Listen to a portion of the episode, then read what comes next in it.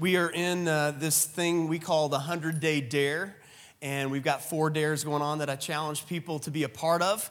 And then we're also reading the Bible together as one of those dares. We're reading the Bible, an overview of Scripture, and I'm preaching on things we're getting ready to read. In fact, today I'm going to be preaching on uh, our reading today out of Acts chapter 16.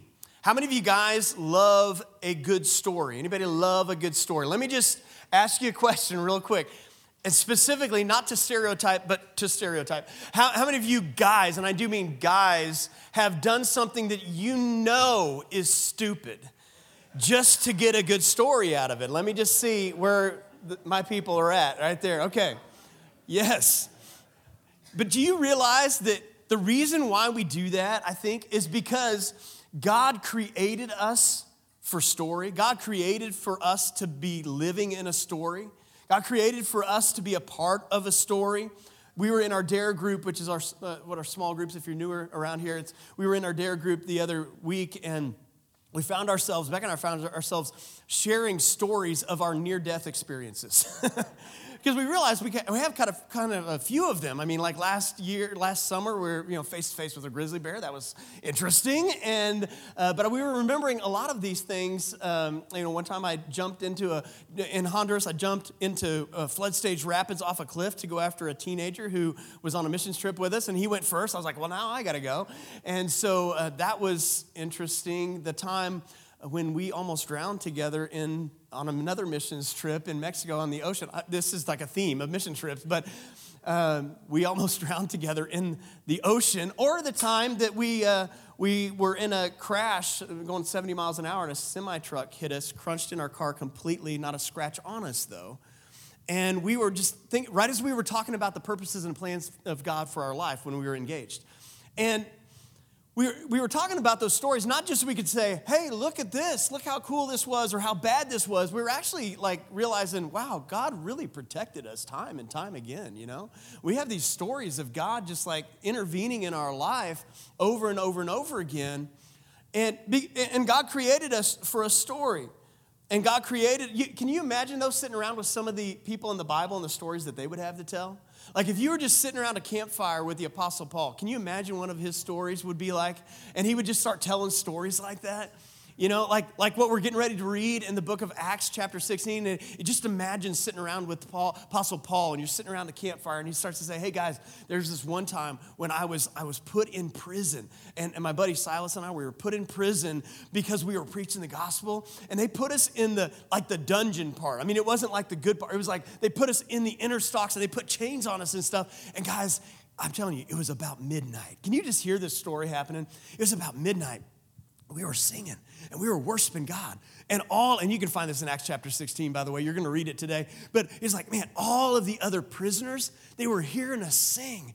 And they knew why we were there, but they were hearing us sing. And then it was about midnight, and the ground like started to shake.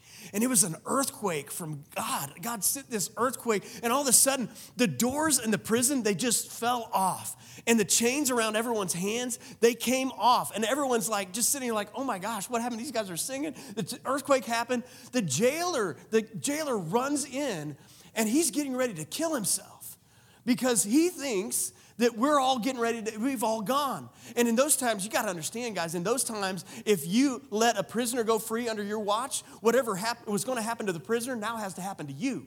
And so he thought that he was, I mean, he was getting ready to kill himself to save himself from it. But we're like, no, no, no, stop. We're all here. We're all here. And then he falls down on his knees and he says, guys, what do I have to do to be saved? Can you imagine sitting around that campfire? See, we were created for stories. Paul was sent into a dark place because God had a story for him to live out. And there, there you know that God is still sending people to places? You know, God is sending people, you know, some he, he sends across the world, but some he sends across the street. Some he sends, uh, you know, into a neighborhood. Some he sends into a, a war zone. Some he sends, you know, maybe into impoverished area where there's no resources, there's no food, but some of you he's going to send into the grocery store this week to pray for somebody. God's still sending people. Sometimes you got to enter into the mess, though, at times, right? To be a part of the story. Sometimes you have to go to the dark place, like Paul did, to be a part of the story. Anybody want to see some more miracles, like we talked about last week? Anybody? I just need to see your hands, okay? If you want to see more miracles, see, everybody wants to see a miracle. Everybody here, man, we love to see miracles, but nobody wants a problem. Do you realize that for a miracle to happen, there must first be a problem that exists? And, and very, like everyone here wants to see miracles, but when was the last time you prayed for somebody with, you know, who was blind for their eyes to be open? How are we going to see if we do not step into the story? How are we going to see these miracles that we're talking about if we don't step into the mess at times? If we don't step into, if we don't take the risk at times? How are we going to be a part of that? See, God wants us to be a part of a story but it's a story that's bigger than you, it's bigger than me. Here's what I want you to catch today God didn't create you for the sidelines, He created you for the front lines. Is anybody getting this this morning? I feel like you guys still need to wake up, you know? Uh, somebody brought in an energy drink today. I think we need energy drink, spiritual energy drinks for everybody today, okay? God didn't create you for the sidelines, He created you for the front lines. So I want to talk today about what it takes to move from inaction to action what it takes to move from just being a dreamer and a talker to being a visionary and a doer. From being missing in action to being on mission with God, from being stuck to being sent. Because God didn't create you for the sidelines, He created you for the front lines. But God needs something from you in order to do that. And here's what God needs number one, God needs your yes. Every one of us has a yes on the inside of us. The question is, where is our yes going? Who is our yes going to? Because your yes is going to someone or somewhere, to something. But if you want to be a part of this, if you really are serious about seeing these things happen, then God needs your yes. You're going to have to pull back your yes maybe from somewhere else that you've deposited it and bring it back and say, God, I'm giving you my yes from now on. And, and this isn't just something I'm talking about or something I'm saying here at Journey Church. This is something God is doing in this season. This is something God is doing that's bigger than us. It's like I said, God wants you to be a part of a story that's bigger than you. It's bigger than Journey Church. This is something that's happening throughout our city. That, you know, I talked about May 14th, there's something coming into Kansas City called the Send. And it's actually to send people. This is something that's been prophesied and God has been speaking over and coming into Arrowhead Stadium. This is much bigger than just us. It's what He's doing. And it's not about an event, but I do just want you to know that there is something bigger going on in the body of Christ, that God is stirring something. And, and so, just to kind of help you catch a little bit of the background of this, let's take this uh, look at this video clip of what's coming in May 14th.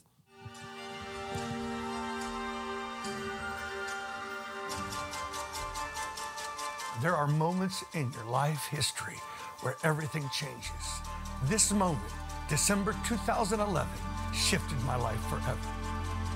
I was here in Kansas City, and these YWAM guys came into this very room, right where I'm sitting right now, and they said there's coming a shift to the call.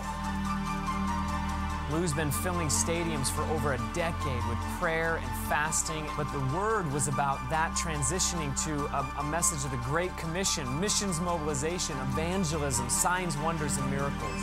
And that day it kicked something off that culminated on February 23rd at the Send in Orlando, Florida. Today we receive a shift into a new Jesus movement. I believe that a bold and fearless generation is coming forth. And you'll carry it back to your cities and to your nations. We're not going to let it go for another generation. Do it in our time. Do it in our day.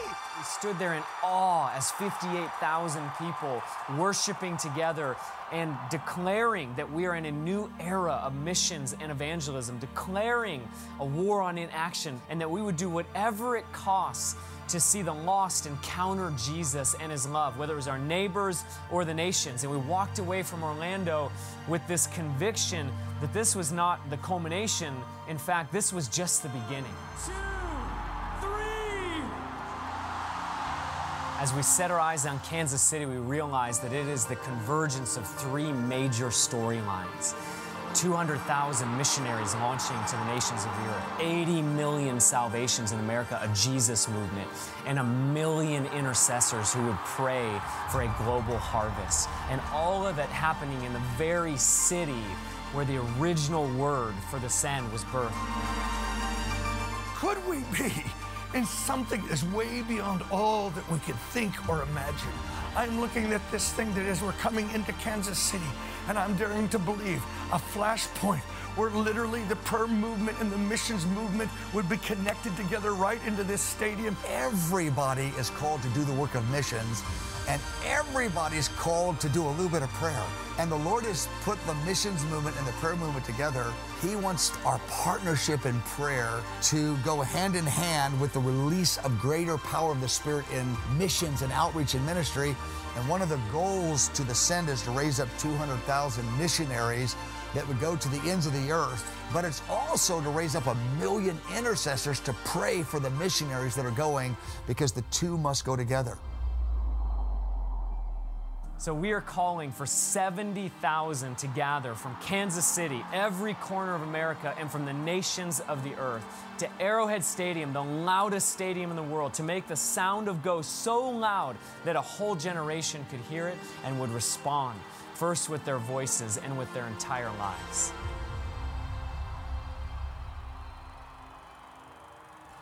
Is anybody stirred up just a little bit? I just want to know, okay?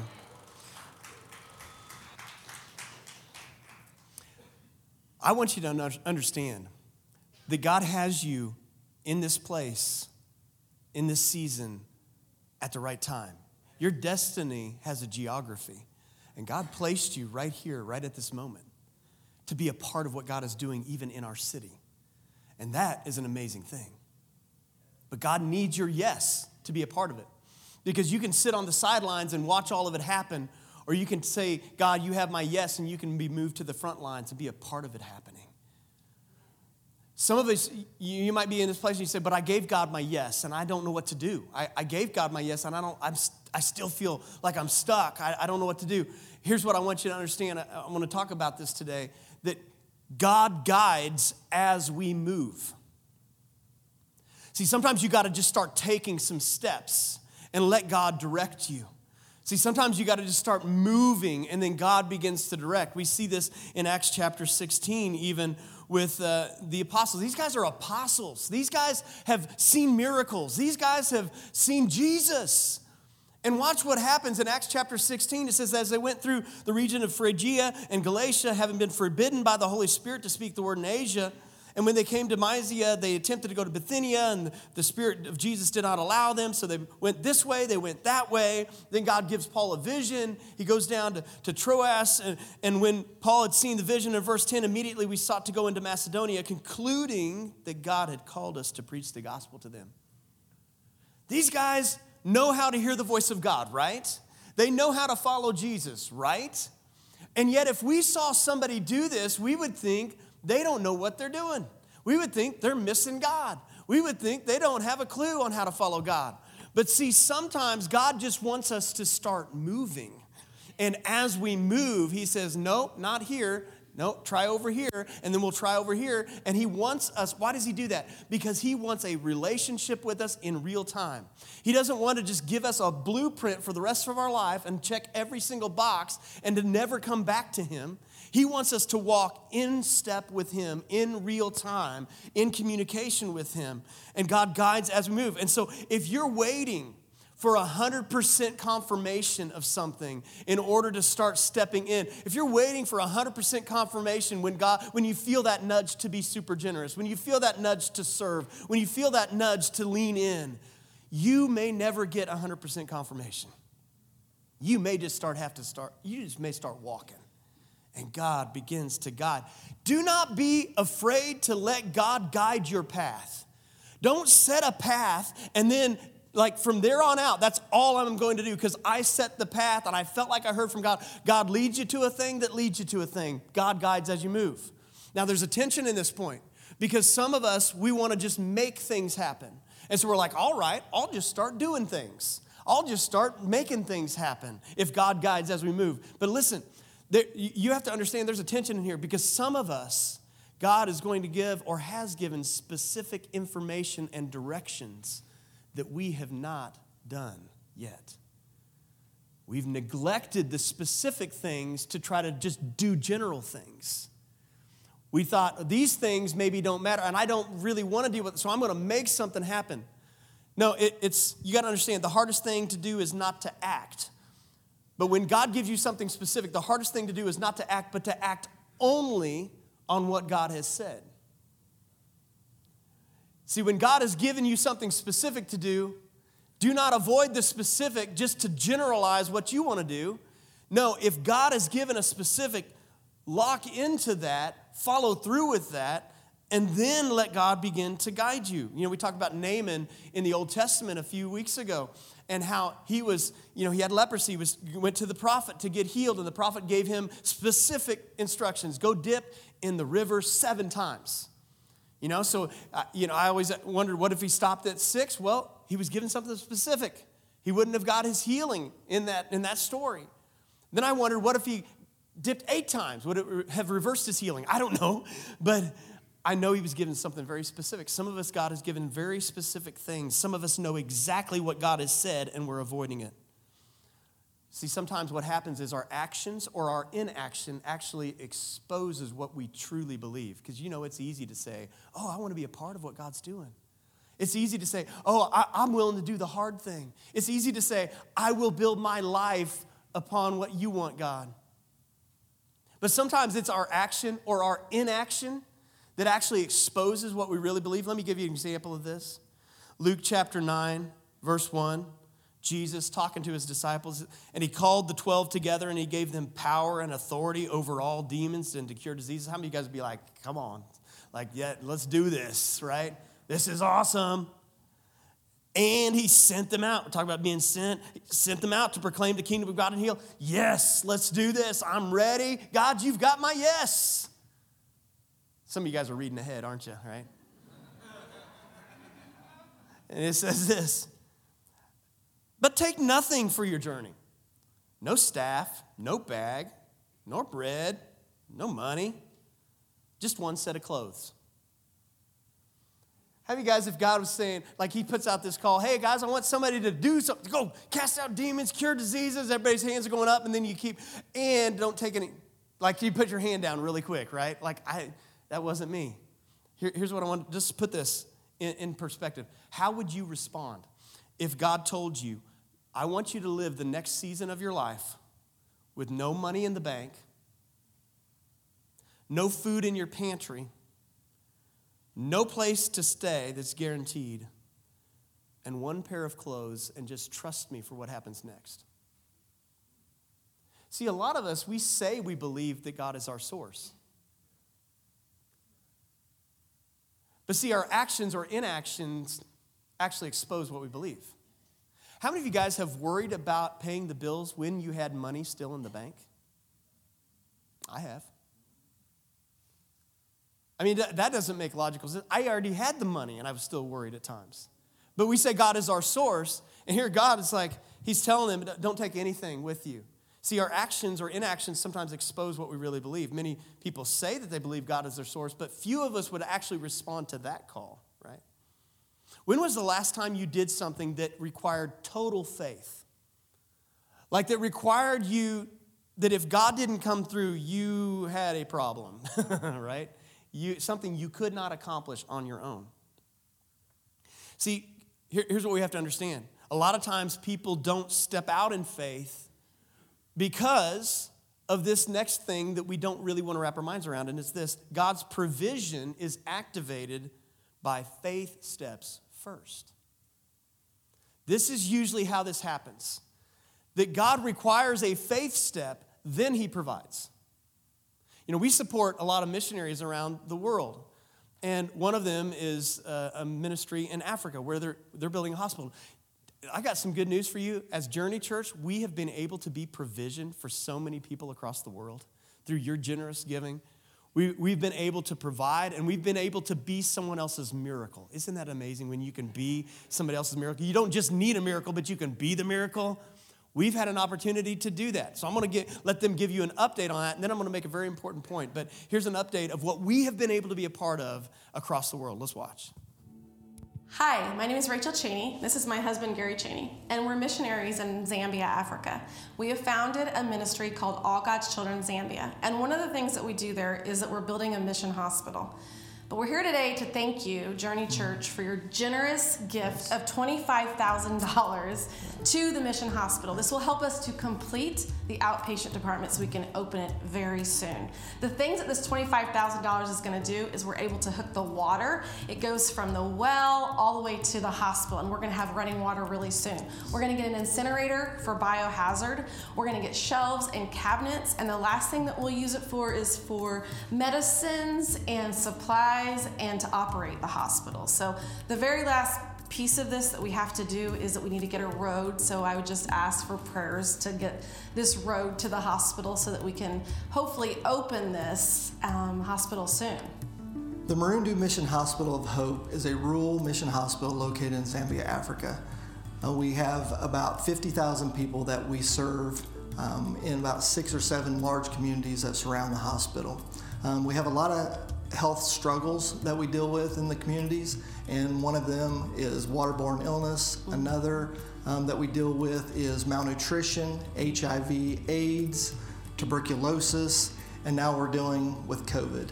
Um, the services that will be available in the hospital are that we're building a one room ER, uh, pharmacy, uh, outpatient clinics, we'll have maternal child services, We'll have labor and delivery. We'll have a lab with x ray and ultrasound.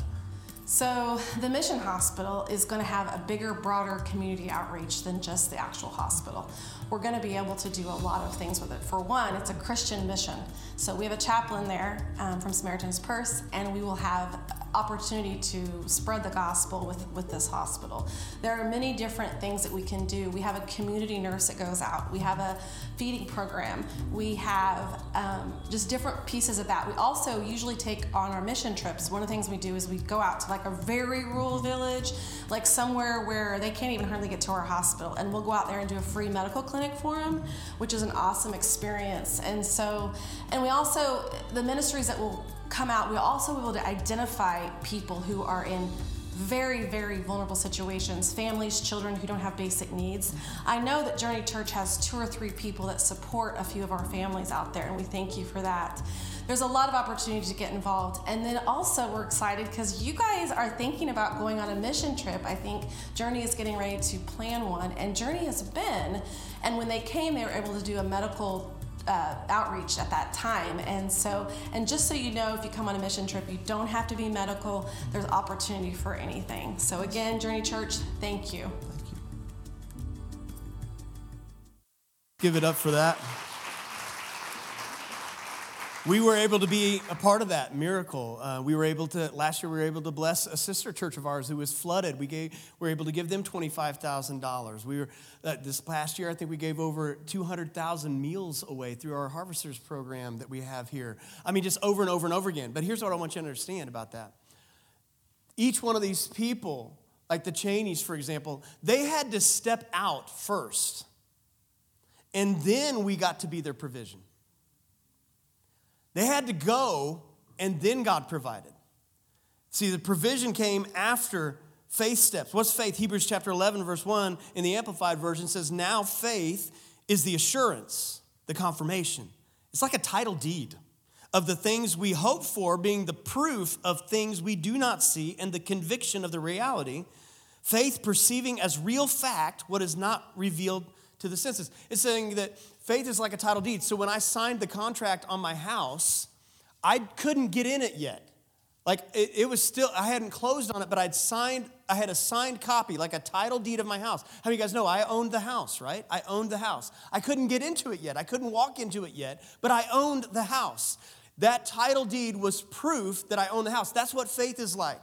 When you walk by faith, it's, it's even though you haven't seen it with your senses yet, you know that it's yours. And so you begin to walk in it very, very confidently. So walking by faith means that our actions start lining up with what we say we believe, regardless of what our circumstances are. Let me say that again. Walking by faith means that our actions start lining up with our believing regardless of circumstances. So when I signed the contract on my house, the most natural, logical thing to do next was to start packing my stuff. Why? Because I'm going to put my stuff in my house very soon. Some of you need to start packing. If you got the title, start packing. That's what faith is, right? But what hinders our faith? What hinders our faith is when we get our act wrong. It's when we start acting wrong. Let me give you an example. The wrong way is this. We, let me give you three words, and here's how we get them in the wrong order at times. We have three words act, believe, receive. This is the wrong order. This is where some people just try to make stuff happen but they haven't heard a word from God or they don't really have the faith behind it. They're just trying to make it happen in their own strength. And then they think, if I just act and I just try to make something happen, then I'll believe something and then I'll get what I need from God to be able to do it. So they got part of it right, like I'm going to believe, then I'll receive. But we, we, st- we think, I'm just going to make something happen. And we end up falling on our face at times, or we get it wrong, or we wonder why we're in the wrong place at the wrong time, right? It's because you just tried to make something happen to try to then believe you got, you got the act wrong. All right, let me give you another wrong order that people get stuck on believe, receive, act. So, what happens is God stirs our heart. We really believe that God is calling us to do something or to give something or serve somewhere or to whatever, calling on our life. But then we expect some sort of manifestation to happen first then I'll act on that. See, I, I, I, do believe God has called me to do something, but I need God to provide first. And then, of course, I'll act, right? God, you have my yes. Let me give you God's, God's order is this believe, act, receive. Believe, like I believe what God is saying. And so, because I believe the most natural thing I'm going to do is start packing, the most natural thing I'm going to do is start walking, the most natural thing I'm going to do is start serving, start giving, start walking it out, regardless of whether I have the provision or not, regardless if my circumstances are lining up with that in the natural. That is walking by faith. When we started this church, we didn't, we didn't have any resources. We didn't, have, we didn't know a single person in this area, and we just sold our houses and moved down here. We didn't have a sending church as a safety net. We didn't have any of that.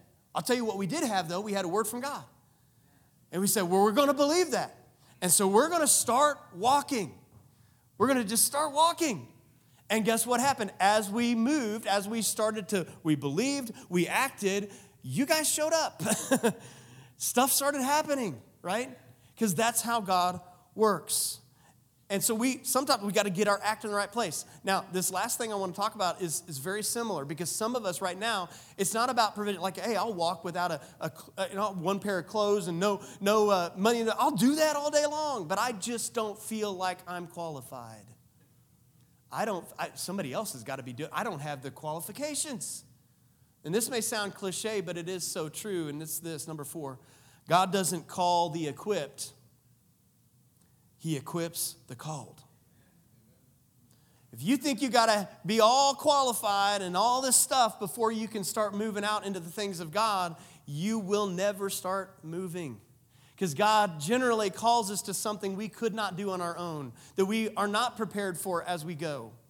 You know, an, another situation, a missionary that we support is actually close to me. He's actually my brother, Jake, who is in Thailand. And how many of you guys know we've got a lot of stuff going on over across, uh, across the world right now? And he had an opportunity to share about this and some of the things that God is doing in him. So let's get an update from my brother, Jake. Sawadee Journey Church, or hello in English if you prefer English. Many of you know me by name, but my name is Jacob Phillips. If you don't know, I am currently in Chiang Mai, Thailand and I am one who has been sent out. I'm somebody that Journey Church has sent out as a messenger and ambassador of Christ overseas. And, you know, the world, as you know, um, it's becoming a more dangerous place. And if you've not heard the good news of Jesus Christ in 2022, there's probably a reason for it. You probably live somewhere where the gospel is restricted. Christians are persecuted or censored somewhere like India, China, Afghanistan, Nepal, Or maybe you live somewhere that's just a hard place for missionaries to go due to wars like the war in Burma or now Ukraine. We're dealing with Ukraine. Um, or you live somewhere that's just very dangerous on the planet and there's a high likelihood of victimization or kidnapping, somewhere like Beirut or the southern Philippines. And my ministry is to help gospel workers prepare to answer the call on their lives and go to these areas because where there are people, where there are children of God, He is not asking us to go, He's actually already there. So He's asking us to come and to serve. And in addition to working with missionaries, uh, we also work with a lot of local believers and the local church in these dangerous environments to help support the gospel advance to our brothers and sisters in those places. Many of who these people do not have that magic blue passport that they can just get on a plane and flee when the danger comes. So, what I wanted to do was share a word of encouragement to you all regarding what the local church is doing. In particular, uh, this time I want to talk about Poland and Ukraine because last week I traveled to Poland and I conducted a needs assessment regarding the refugee crossing, uh, all the refugees crossing over into Eastern Europe from Ukraine. At this point, I think we may be reaching 3 million refugees that have fled Ukraine due to the invasion, the Russian invasion, invasion, the aerial bombardment, the shelling, and the targeting of civilians in the conflict. So what I did, I traveled to um, border crossings to physically get eyes on the refugees crossing over after making their dangerous journey across Ukraine. And I went to border crossings in Poland, Slovakia, Hungary, Romania, witnessing the conditions on the ground, interviewing aid workers, and Ukraine families crossing over. I say families because almost in all cases, the man, the brother, the father, the son was still in Ukraine uh, because they have been conscript, conscripted into the military. They're not allowed to leave. And what we found was that the churches in Europe, get this, guys, they have largely put aside a lot of their differences, at least momentarily, to work together and take care of as many refugees as they can. They're volunteering to feed them. Um, I watched them drop off carloads of food, blankets, toys, medical supplies, and, and really all at their own expense. In many, many cases, opening up their homes to families, opening up their homes to broken families that have just been through horrific, a horrific experience, many of them separated from their husbands and fathers, and they're still very much in danger in Ukraine. That's what you call hard, traumatic. Call that work. In many cases, we also call that godly obedience and love. John 1 5 says, The light shines in the darkness, and the darkness has not overcome it. Amen. These believers are stepping up and letting God's light shine to literally millions in need. Millions. I also was put in contact with several Ukrainians. These are followers of Christ who were staying in Ukraine. Some were men who were not allowed to leave by the government. Uh, others were women who did not wish to leave their men and wanted to stay with them in Ukraine. And the question becomes if you are a Ukrainian and a believer in Christ, how do you let your light shine during an invasion where Artillery fire is raining down on cities, leaving apartment buildings, train stations, airports, bridges, all in ruin.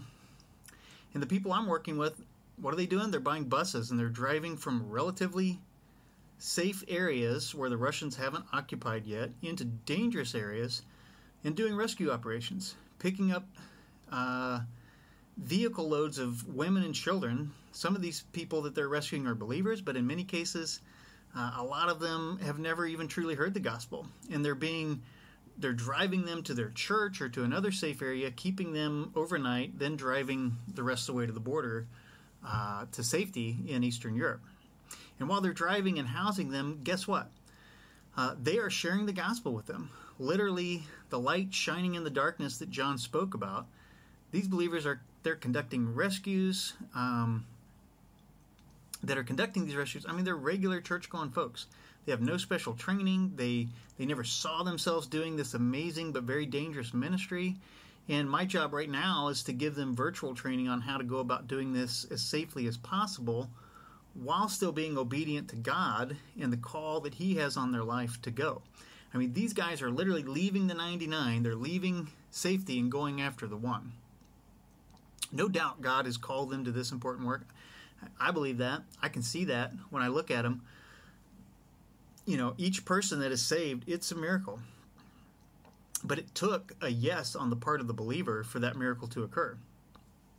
You know, these people, they were not prepared, they were not trained, um, but God um, has called them to go forward in obedience, and as they go, God's equipping them for this work.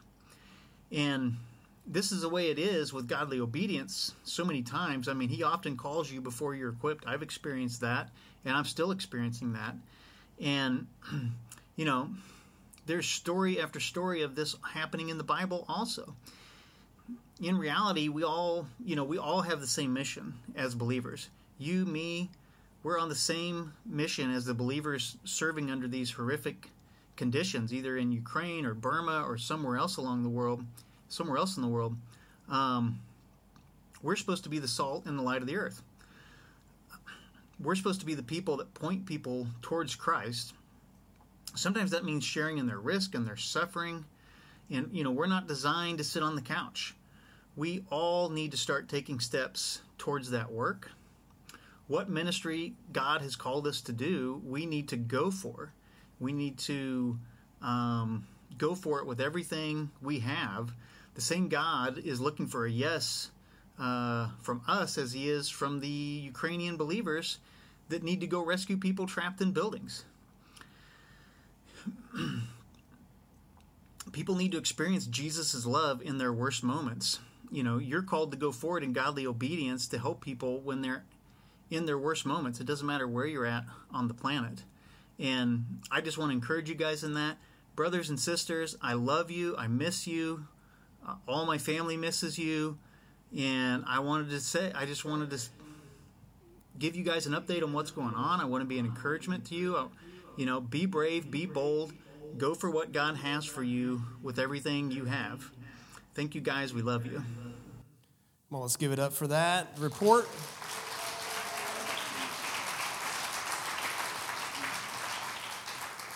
Did you catch what he said there, though? Those people that are going back, it's as they went, they're being equipped. It's not to say we don't plan and strategize and do all it, and you should do whatever you can. But if you're waiting for, for that 100% before you'll start walking, you may never get there. And even Paul experienced that. I mean, we talked about spiritual gifts. How many of you guys know the spiritual gifts are in the empowerment of God, something beyond our ability, right? We talked about that last week. If you missed it, go back and watch. Uh, but even Paul experienced that. Watch Acts chapter 16. Again, let's go back to Acts chapter 16, verse 16. As we were going to the place of prayer, we were met by a slave girl who had a spirit of divination who were, and brought her owners much gain by fortune telling. So she was, she was a slave outwardly, but she was also a slave inwardly, right? I mean, she had a demonic spirit at work in her. And she followed Paul and us crying out, These men are servants of the Most High God who proclaim to you the way of salvation. How many guys know that's a good thing to say? And it was actually accurate, right? These men are from God and they're going to show you the way of salvation. And she was saying the right thing. And it says, and she kept doing this for many days. And Paul, having become greatly annoyed, I love the way it says it, Paul was greatly annoyed, and he turned around and he said to the Spirit, I command you in the name of Jesus Christ, come out of her. And it came out that very hour. Here's what I want you to see. I believe this is an example of a discerning of spirits, a gift of discerning of spirits. She was saying the right thing, but Paul knew through the gift of discernment of spirits that this was not, there was a spirit that was wrong behind this. And so even though she was saying and doing the right things, he turns around and he speaks to the spirit and commands it to come out in the name of Jesus. See, God even equipped Paul beyond his ability as he went. Here's what I want you to understand when God gets your yes, you need his power. When God gets your yes, you need his power. God is a God of miracles. He needs your yes, but when he gets your yes, you, you need his power. God didn't create you for the sidelines, he created you for the front lines. Now, you might be wondering where's the front lines? Is the front lines in Africa?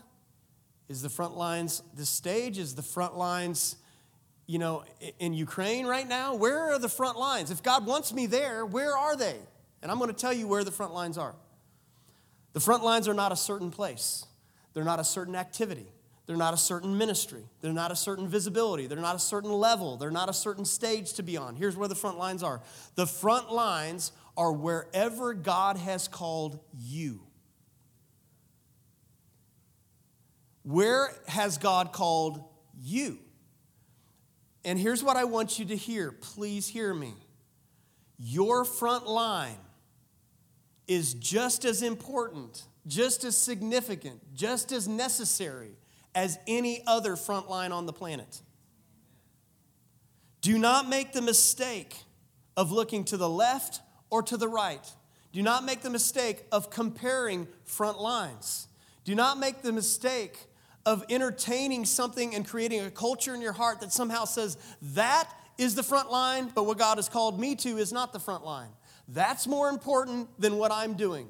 No, your front line is the most important assignment that you could ever do. If you try to do something else, it will not work. It will not be right. It will not be as significant. It will not be empowered in the same way by God because God has called you to an important work. And it doesn't matter if it's going across the world or if your job is to go into a business this week and to be faithful where God has placed you. What I'm saying is, wherever God has called you, lock in fully to your front line, lean in fully to your front line. Do not entertain something that says that your calling or your front line is somehow less than. Because that is a trick of the enemy to get you off course. It's a trick of the enemy to get you to not do anything. It's a trick of the enemy to get you to glorify something else and someone else's calling and neglect your own calling. It's a, it's a trick of the enemy to try to get you on a detour outside of God's plan for your life to try to chase something that God never put in front of you. Your front line is important. Here's what I want you to understand Matthew chapter 28, as the worship team comes back. Matthew, Matthew chapter 28, verse 19 to 20. Very famous passage of scripture. Go therefore and make disciples of all nations, baptizing them in the name of the Father and of the Son and of the Holy Spirit, teaching them to observe all that I commanded you. And behold, I am with you always to the end of the age. That is what we call the Great Commission. And here's what I want you to hear today the Great Commission is for every single believer. And I don't know where God has placed you or what assignment He has placed in front of you, but what I'm trying to get you to do today, and the whole point of this message is just to get you moving towards your front line, to get you to lock in fully to your front line, to find joy in the little details of your front line because that's where God has placed you. Do not forfeit what God has placed in front of you. Do not belittle what God is. This is like a prophetic word for somebody, okay? I really believe that. Do not belittle what God has placed in front of you. It's the most important thing for you to do is to walk that out. You are not less than if you don't move somewhere across the world, but at the same time, you are still called to fully activate and to go into your world wherever that is. Now, He may call you somewhere what I'm simply imploring you to do is whatever that is, seek God and lock and load fully into that. Because that's God's place for you. God needs your yes. Would we all stand up right now? And we're going to just pray a very simple prayer. It's a very simple prayer. It's a prayer that others have prayed before, it's in Scripture. And here's the prayer Here I am, Lord send me. He may send you into the grocery store. He may send you into your prayer closet. He may send you on a mission trip. He may send you into your school. He may send you into the marketplace, into a business this week. I don't know where God is sending you. But every single one of us can pray this prayer with our whole heart and say, God, you might even just say it out loud right there where you're at. Here I am, Lord, send me. Here I am, Lord, send me. I am not going to shrink back. I am not going to, if you ask me to step out and to pray for something, I'm going to be bold. I'm going to act and I'm going to re- believe. I'm going to believe. I'm going to act and then I'm going to receive your provision and your empowerment and your equipping. Here I am, Lord. Send me. Here we are, Lord. Send us. Here we are. Send us. Would you just get a picture right now of what it looks like for you to be fully engaged in the calling that God has for your life? Listen, you may not, I'm not telling you you have to know it. I'm just saying, what would it look like if you could just use your spiritual imagination for just a second? If you had 10 times the amount of faith you have right now, what would your life look like?